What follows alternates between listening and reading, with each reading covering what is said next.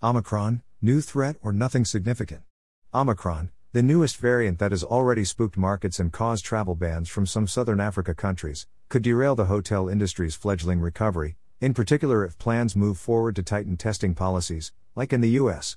Indications are that future hotel bookings, meetings, and other hotel related activity will be impacted by the presumed expectation of future travel impediments, whether self imposed, company imposed, or government mandated, according to Hot Stats. October data, which had only Delta to deal with, saw a striking resurgence in the Middle East, bolstered by Expo 2020 in Dubai, a 182 day World Expo that began at the beginning of October and runs through March. Other global regions were not able to replicate the success of Dubai and the broader Middle East. In the US, major indices were still down double digits in October 2021 v. October 2019. Since a rapid uptick in occupancy from the beginning of the year through the summer, hitting an apex in July, occupancy in the US has since more or less flatlined, a signal that the leisure boom could not be sustained at the same levels prior. After Austria reinstituted a lockdown on November 22, it has extended it until December 11, becoming the first EU country to take such a measure in the face of the COVID 19 surge.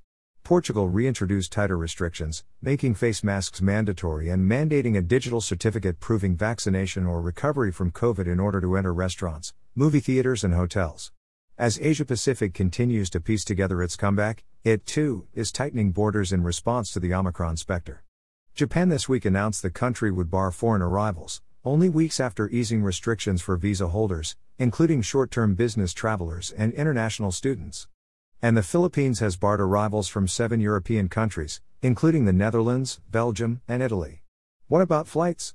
On the other hand, as many travel experts ponder whether the new Omicron variant will crash holiday travel plans, a recent survey by MedJet run in mid November, sent out to an email opt in base of over 60,000 travelers, showed that prior surges and variants didn't have travelers rushing to cancel plans. The airline also announced, as of close of business yesterday, the highest November overall sales in the company's almost 30 year history. As of November 15, over 84% of the airline's members who responded had future travel plans in place. 90% reported planning to take a domestic trip in the next 9 months, 65% within the next 3 months, and 70% expected to take an international trip within the next 9 months, 24% within the next 3 months. While 51% of them reported that previous variants and spikes had affected their future travel plans, only 25% of respondents reported having actually canceled because of them. Additional findings included 51% said previous variants and spikes had already affected future travel plans, 27% answered no, 23% weren't sure yet. 45% said becoming infected with COVID 19 and variants was of concern, while 55% listed other illnesses, injuries, or safety threats their top concern. Of those concerned about COVID, only 42% were worried about testing positive and not being able to return. 58% were more concerned about being hospitalized for COVID while away from home.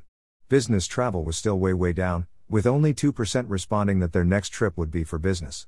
70% intend to travel with family, 14% with friends, 14% solo. As a reminder, the current U.S. Omicron restrictions only apply to foreign nationals. For U.S. citizens and visa holders returning to the U.S., the reentry requirements are still the same a negative COVID viral test no more than three days prior to return flight for fully vaccinated passengers, no more than one day for unvaccinated passengers.